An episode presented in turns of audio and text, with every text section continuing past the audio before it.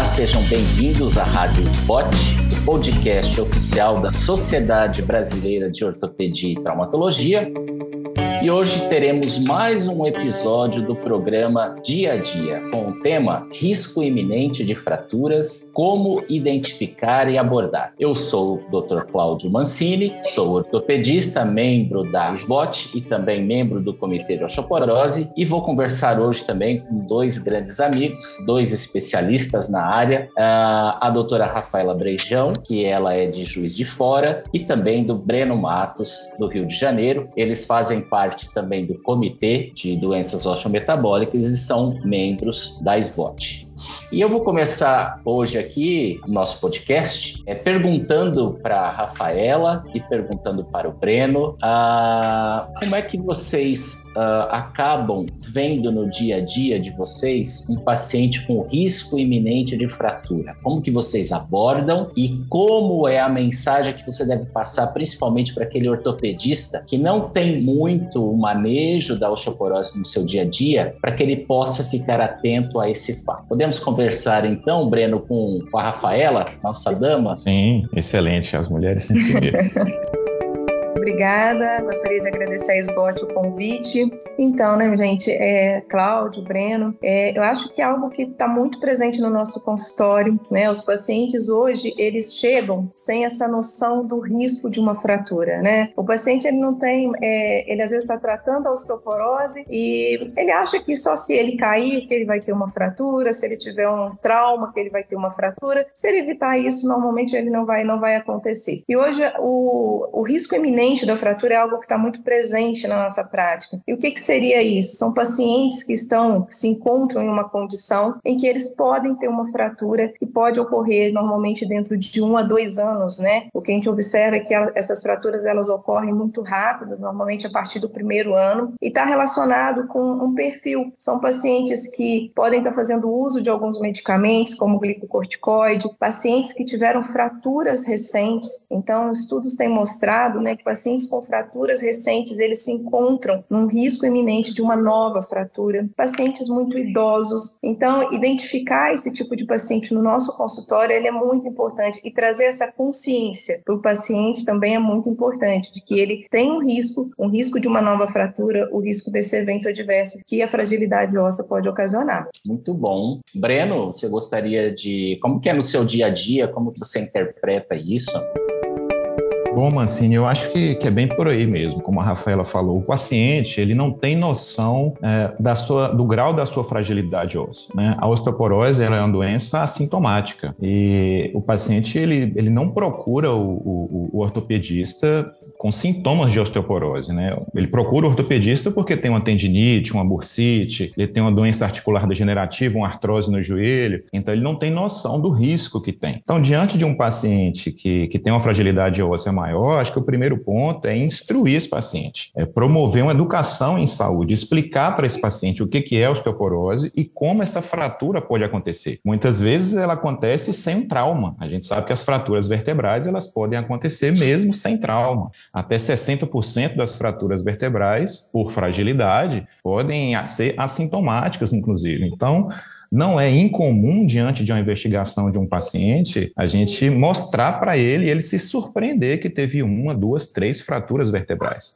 Né? Então, o paciente que tem mais risco de quebrar é quem já quebrou, e mostrar para ele o, o, seu grau de fragilidade óssea é muito importante. Né?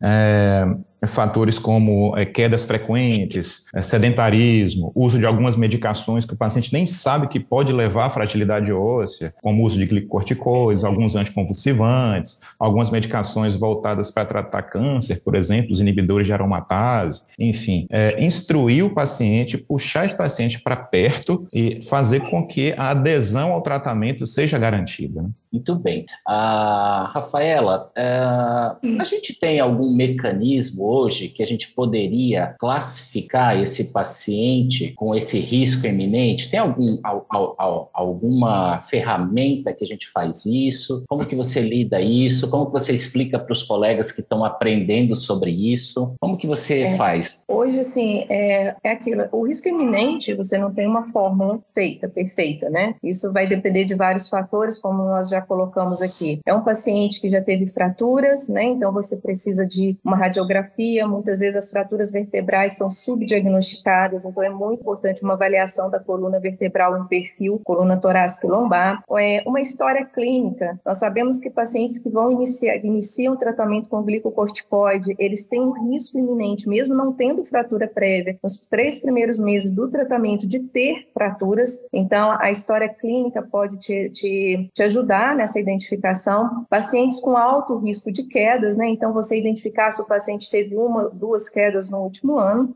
E o FRAX. O FRAX também é uma ferramenta que vai trazer, né? Vai nos auxiliar nessa medida de o alto risco de fraturas, né? É, então, eu acho que faz parte também da, da, dessa avaliação desse paciente com risco iminente. Desintometrias, exames laboratoriais vão trazer um conhecimento, né? Da, da, da, da qualidade desse osso, da quantidade dessa massa óssea, e com isso nos auxiliar a classificar esse paciente se ele tem muito alto risco, e a partir daí a gente está é, é, estipulando qual que vai ser o tratamento adequado para esse perfil de paciente. Então, assim, o, o que eu diria para um colega ortopedista que está começando no osteometabolismo, tratar um paciente com osteoporose ou tratar um paciente com risco iminente de fratura não tem uma fórmula, é um conjunto de fatores que você tem que estar tá identificando na sua consulta. E sim, exames vão te auxiliar, né, para poder você fazer esse diagnóstico e agir de uma forma mais certeira, de uma forma mais, é, mais que, vai, que vai reduzir risco de fraturas e que vai tratar esse paciente com osteoporose. Perfeito. A Breno, a Rafaela citou agora sobre o FRAX. Muitas uhum. pessoas não conhecem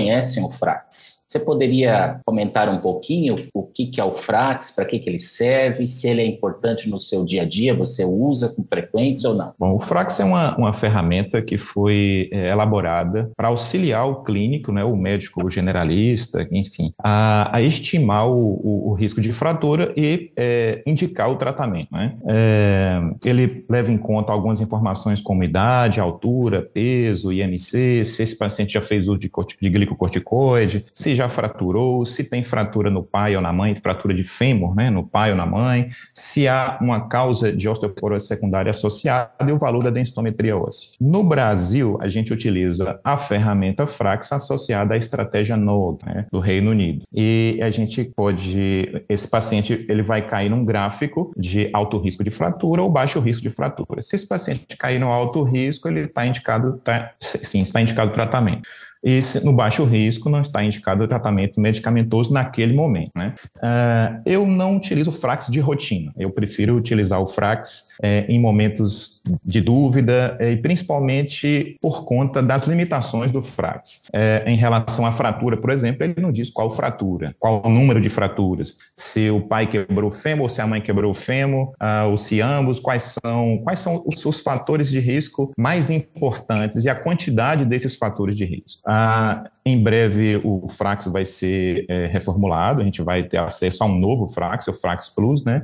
E a expectativa é que essas, essas limitações sejam, sejam diminuídas, pelo menos para a gente dar mais credibilidade ao FRAC. Né? Eu acho que a avaliação é, de frente para o paciente, minuciosa, demorada, aquela investigação de fato, do, de, de, clínico de fato, né? eu acho que, acho que é mais, mais indicado do que o FRAX na maioria das vezes. Né? Tratar osteoporose, como a Rafaela muito bem disse, não existe uma receita de bolo. Né? Cada paciente é abordado de maneira individualizada, inclusive a sua terapêutica a curto, médio e longo prazo ela é sempre individualizada. É, e até mesmo, né, complementando, é, para nós ortopedistas, né, muitas vezes o paciente já chega com a fratura prévia, né, é comum, né, de atendermos um pronto-socorro ou no nosso consultório, o paciente já com as fraturas, né, fraturas por fragilidade, e a fratura por si só, ela já é um fator de risco maior, então independente de qual resultado, ela já vai me trazer é, a indicação de que esse paciente tem uma fragilidade óssea e que ele precisa ser tratado. Então, é como você muito bem disse, né, o fraco frax é naquele paciente que você que não tem fratura prévia, é um paciente talvez que você não conseguiu identificar fatores de risco maior, né? O uso, uso glicorticoide, uma desintometria que não te deu tanta segurança se inicia ou não o tratamento. Então, eu acho que nessa parte ele realmente pode, pode, pode nos auxiliar. Mas é importante a gente saber que existem outros fatores maiores. Para mim, a fratura prévia ela, ela é muito mais significativa, né? Quanto para direcionar o tratamento desse paciente. Então, pelo que eu entendi,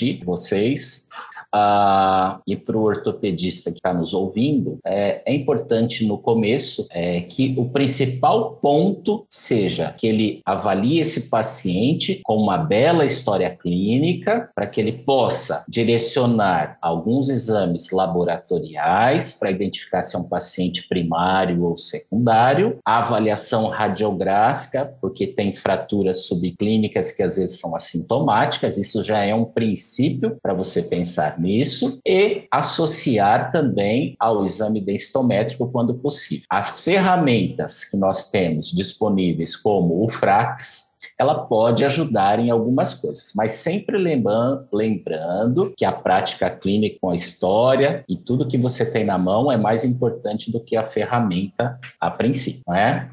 Ah, falando um pouquinho nesse paciente frágil, Breno, ah, tem muito se discutido hoje, e isso é uma, não hoje, mas há muito tempo, a importância da, da associação da osteoporose com a perda da qualidade muscular e também né, esse risco aumentado de quedas e que nós temos uh, falado tanto sobre a sarcopenia. A sarcopenia se tornou uma realidade porque a população acabou envelhecendo e, e isso traz umas consequências muito danosas para o nosso idoso. Eu queria que você falasse um pouquinho sobre a sarcopenia e o que ela impacta nesse risco iminente da fratura. Muito bem, Mancini, eu acho que é, são, são dois temas que estão muito ligados, né? Na realidade, existe o termo osteosarcopenia, né? A gente tem algumas quimiocinas que atuam é, tanto no osso quanto no músculo, e, e, da mesma forma que a gente tem uma espécie de programação, estou utilizando o termo entre aspas, né, para perder massa óssea, a mulher a partir da menopausa, o homem um pouquinho mais tarde, né, do ponto de vista fisiológico, existem outros fatores que podem levar a essa perda mais precoce. A gente tem também uma perda de massa muscular, né? Isso é a sarcopenia. É, eu, na abordagem com o paciente, eu costumo dizer para ele que ele vai notar isso a partir dos 60, 65 anos de idade, talvez 50 55 com, com quando ele tocar no, no próprio corpo e, e, e, perceber, poxa, eu perdi massa muscular, eu não estou conseguindo levantar a cadeira direito, tá, tá, tá, diferente. Mas a sarcopenia, ela começa aos 40, 45 anos de idade. Então, é o, é o início disso tudo, né? A, a sarcopenia não é só a perda da massa, do volume, mas principalmente da potência muscular, da capacidade de executar o movimento, né? É, e a, a, única maneira que a gente tem de diminuir a velocidade de perda é o exercício físico resistido. Então, é um tempo que eu utilizo durante a consulta, é explicar para o paciente o que é sarcopenia e que tratando a sarcopenia ele vai cair menos e caindo menos ele vai quebrar menos. Tratar osteoporose não é blindar o paciente. A gente, por mais, por mais que seja feito um esquema terapêutico excelente, moderno, a gente não consegue blindar o paciente. Então, a gente tem que lançar mão de outras estratégias para evitar fraturas, que é o objetivo final do tratamento da osteoporose, evitar fraturas. Né? E a prevenção de quedas é importante. Então, é, o exercício resistido, seja musculação idealmente, o pilates, é, outras técnicas para ganhar musculatura, a suplementação proteica né, é outra coisa muito importante. A gente tem que lançar a mão do nutricionista, o auxílio do profissional nutricionista, que muitas vezes a gente deixa de lado, né? E identificar fatores de risco de queda em casa. Né? aí a questão da casa segura, já foi um programa da SBOT. A Rafaela, inclusive, é autora de um capítulo de livro do Tratado de Osteometabolismo, abordou muito bem a casa segura. Né? Então, é, prevenir quedas é importante. E, e o tratamento da sarcopenia está envolvido nisso. Né? Eu não sei se vocês têm reparado, mas um, ultimamente, acho que até em decorrência da pandemia, né, como os idosos ficaram é, muito em casa, muitos pararam de fazer o exercício físico, não tiveram acompanhamento, seja com endócrino, nutricionista, então eu tenho visto hoje uma, uma quantidade, tem aumentado o número de pacientes com sarcopenia, e, e aquela impressão errada, né, porque às vezes o paciente ele está obeso, ele é um paciente com sobrepeso, mas sarcopênico, né, ele tem gordura, ele não tem músculo, E se ele tem gordura, ele não tem força nas pernas para poder fazer, ter a marcha adequada, ele não tem equilíbrio. Então, hoje o que eu tenho recebido são pacientes obesos no consultório, mas pacientes sarcopênicos. Então, essa abordagem né, do, do risco de queda, essa abordagem da atividade física resistida, como você falou muito bem, ela é muito importante, né? E até mesmo fazer, usar mão de, de suplementos como whey e creatina. Nós tivemos vários trabalhos agora mostrando a ação da uhum. creatina associada com exercício físico resistido e uma melhora da qualidade né, da musculatura. Então, acho que é, é um assunto que tem que ser abordado junto com o paciente com fragilidade óssea. Rafaela, como que você poderia é, falar para o nosso ouvinte um pouquinho é, sobre esse teste rápido que o colega pode fazer no consultório, assim, não, não vai perder nem três minutos, talvez, fazendo o teste, né? É uma coisa que, é, às vezes, a pessoa fica pensando que tem que ter um monte de aparelho, um monte de coisa, mas um teste rápido, assim, no consultório, como que, você, como que é o recado que você poderia dar? Então, Mancini, eu acho fundamental essa avaliação, né, esses testes de marcha, de equilíbrio, é, e uma forma muito rápida que nós, ortopedistas, podemos fazer, eu falo que é a minha prática. Eu tenho o costume, por exemplo, de ir na sala de espera chamar o paciente, porque quando eu chamo um paciente, eu já começo avaliando como que ele levanta de uma cadeira, se ele consegue ter força, se ele acaba anteriorizando muito o tronco para conseguir estar tá levantando, se ele consegue ter uma marcha adequada, né? O tempo que, que ele leva para deslocar da sala de espera até a sala para no, no consultório.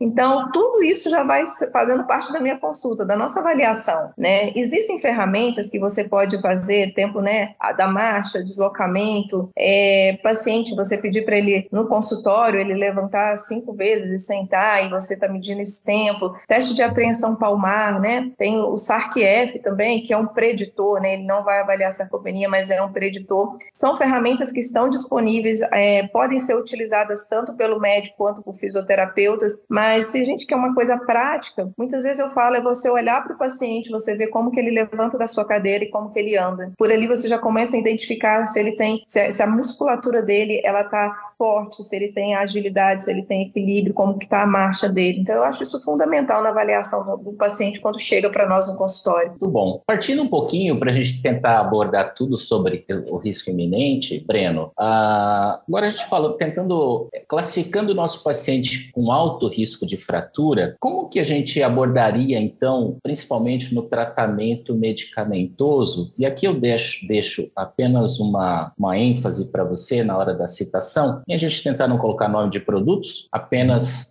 é, classes de medicamentos para evitar qualquer problema, tá bom? Ok, sem problema. Então, Mancini, esse paciente que tem, que é classificado como muito alto risco, né, para fraturas, o que a gente tem observado e os estudos mostram isso é que esse paciente, quando ele é alvo de uma terapia anabólica, né, e eu digo que o anabólico é um formador de osso, né, na osteoporose a gente tem medicações anabólicas, formadoras de osso, né, falando de uma maneira bem didática, assim, e medicações antirreabsortivas que vão impedir essa, a, a reabsorção óssea. Né? Então, é, o paciente que de muito alto risco seria é, mais candidato a um tratamento anabólico antes do tratamento antirreabsortivo. É como se nós elevássemos essa densidade óssea a um determinado nível e, a partir daí, a gente iniciar a antirreabsorção né, e manter esse paciente é, sobre o uso dos, dos, dos, medicamentos antirreabsortivos. Entre as nossas opções né, no, no, no mercado, poderia ser a, a teriparatida, é um exemplo. O romosozumab é outro exemplo. Né? Nos Estados Unidos, a gente tem a baloparatida, não sei se, se, vai, se vai vir para o Brasil, depende de algumas liberações ainda, mas no Brasil, a e o romosozumab. E depois de um de determinado tempo de tratamento é, específico de um ou de outro, aí sim a gente entra, entraria com as medicações antirreabsortivas. Aí é, pode ser o denosumab, pode ser o ácido zoledrônico, né?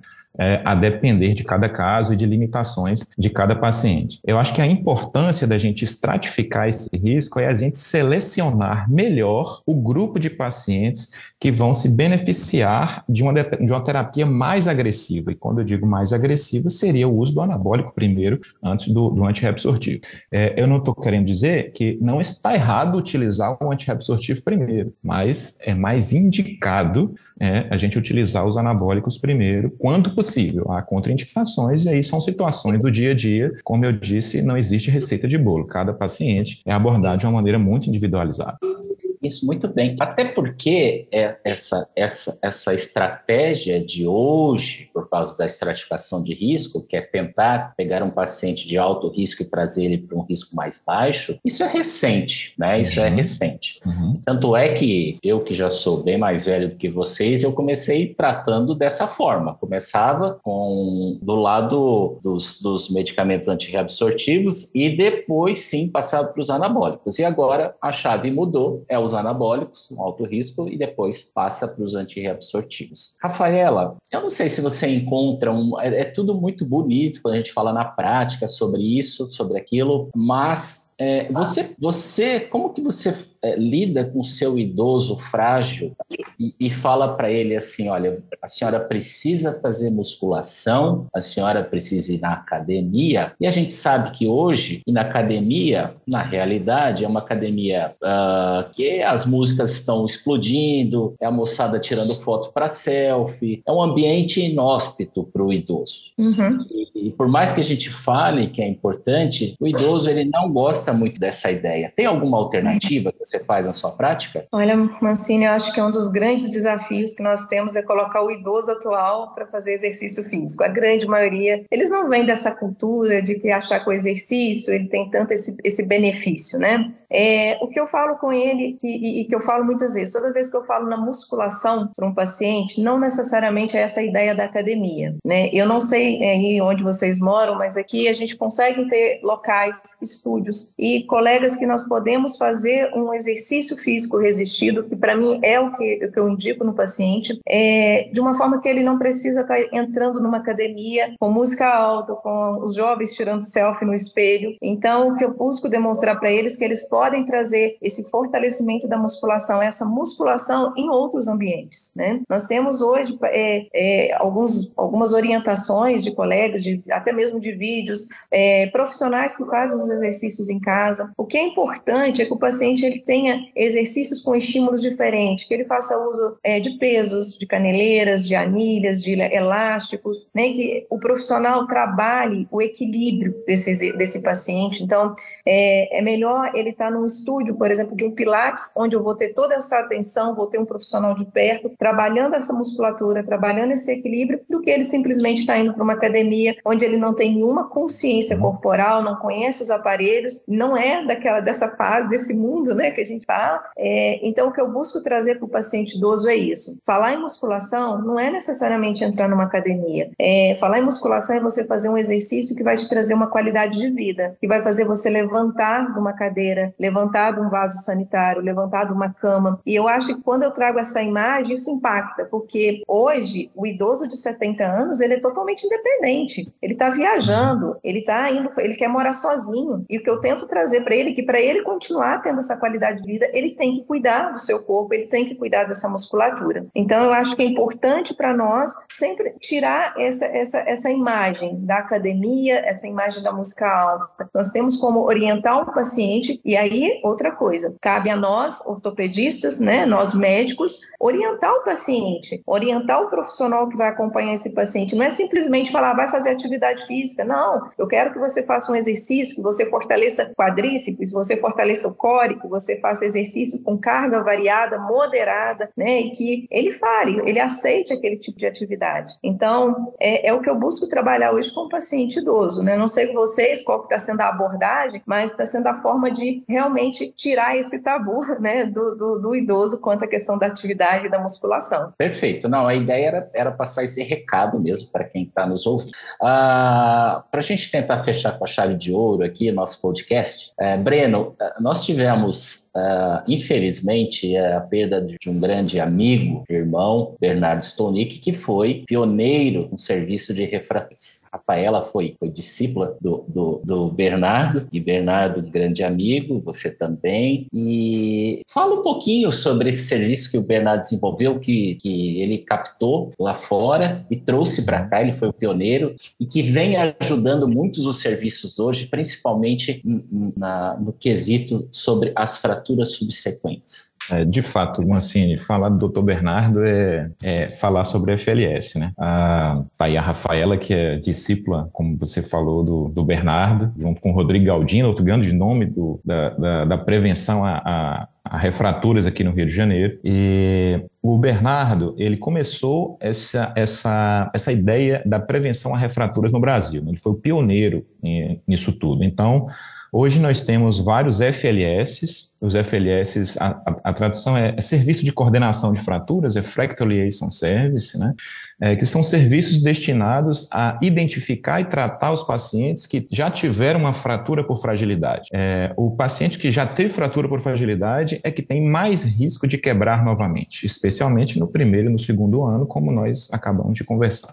Bom, então esses, esses serviços eles recebem os pacientes que já têm fratura, abordam, estudam, investigam se há causas secundárias associadas e começam a tratar esses pacientes e assim diminuir o risco de novas fraturas. Funciona? Sim, funciona. É excelente a, a, a, essa estratégia chegamos a 70%, o doutor Bernardo chegou a 90% de redução de refratura no Hospital Federal de Ipanema, com o programa Preve Refrat, que foi, como eu disse, o pioneiro na América Latina. Então, hoje existem programas de FLS no Brasil todo, e eu digo que 98% deles foram inspirados nas palestras do doutor Bernardo, no Cebote, Cebom, Abraço, enfim. É, então, todos nós somos um pouco filhos do, do, do, do Bernardo, né? É, acho que a memória dele vai estar sempre sempre presente entre todos nós. É, falando mesmo. até um pouquinho da, sobre a questão dos FLS, foi até uma tese minha de mestrado, né, e eu busquei trazer sobre isso, e a gente vê a grande importância que é no Brasil e no mundo, né, então, assim, nós temos esses serviços hoje no mundo inteiro, é, e todos mostrando que é a melhor estratégia para você reduzir fraturas. Nós tivemos agora recentemente uma matéria do Globo falando, né, que as fraturas do quadril vão aumentar muito no Brasil, elas estão crescendo, então se nós queremos barrar diminuir essa incidência de fraturas é através dos FLS, é através desses serviços, né? E o ideal seria realmente o, apoio institucional, o apoio do governo, a grande maioria, né, Breno, é, é muito o trabalho de médicos, né, individual, ou né, estão ligados às vezes ao setor é, privado. Então, acho que é, no futuro isso tem que ser a principal estratégia para que nós possamos redu reduzir esse risco de fraturas. É o que o Bernardo sempre falava e é o que está demonstrando em todos os trabalhos no mundo todo. Né? Bom, nós já estamos na reta final do nosso podcast. Eu gostaria bem rápido, assim, para Breno e para Rafaela, deixar a mensagem final, o que eles falariam para uma pessoa que está começando agora no metabolismo. Bom, eu, eu gostaria de deixar uma mensagem para o colega ortopedista que está começando, seja no metabolismo, seja aquele, aquele colega que começou, está no final da residência ou acabou de fazer a prova agora, recebeu o título da SBOT, ou enfim, ou não recebeu e que vai tratar a fratura, eu queria que ele entendesse que o tratamento do paciente não acaba na correção da fratura por fragilidade. Existe uma doença por trás, existe algo que levará a outra fratura. Então, é, ele não é obrigado a tratar a osteoporose mas eu acho que ele é obrigado a encaminhar esse paciente, porque o tratamento não acaba, como eu disse, na correção. Seja um tratamento conservador, com gesso, com tipóia, com placa, parafuso, prótese, excelente, muito bem. Mas complete o tratamento e encaminhe esse paciente para um colega se você não tiver segurança para tratar. E aí, lembrando o Bernardo, né, a frase dele que, essa, é, que nós todos falamos sempre, se você não pode evitar a primeira fratura, não deixe que aconteça a segunda, né? Então, eu acho que essa é a mensagem para todos os colegas colegas ortopedistas. Ficou um, um lema, né? Um legado, né? Legado do Bernardo. É. Nós Bom, somos eu, eu, legado e a frase é, é legado. Eu gostaria de agradecer demais, doutor Breno, doutora Rafaela, por esse bate-papo gostoso aqui nesse podcast. Agradecer a SBOT mais uma vez e agradecer a audiência. E você acabou de ouvir mais um episódio aqui da Rádio Spot Podcast, oficial da Sociedade Brasileira de Ortopedia e Traumatologia. Eu gostaria de avisar a você que todas as edições estão disponíveis no site da SBOT, no www.sbot pt.org.br e também nas principais plataformas de streaming. Nos vemos no próximo episódio e até a próxima.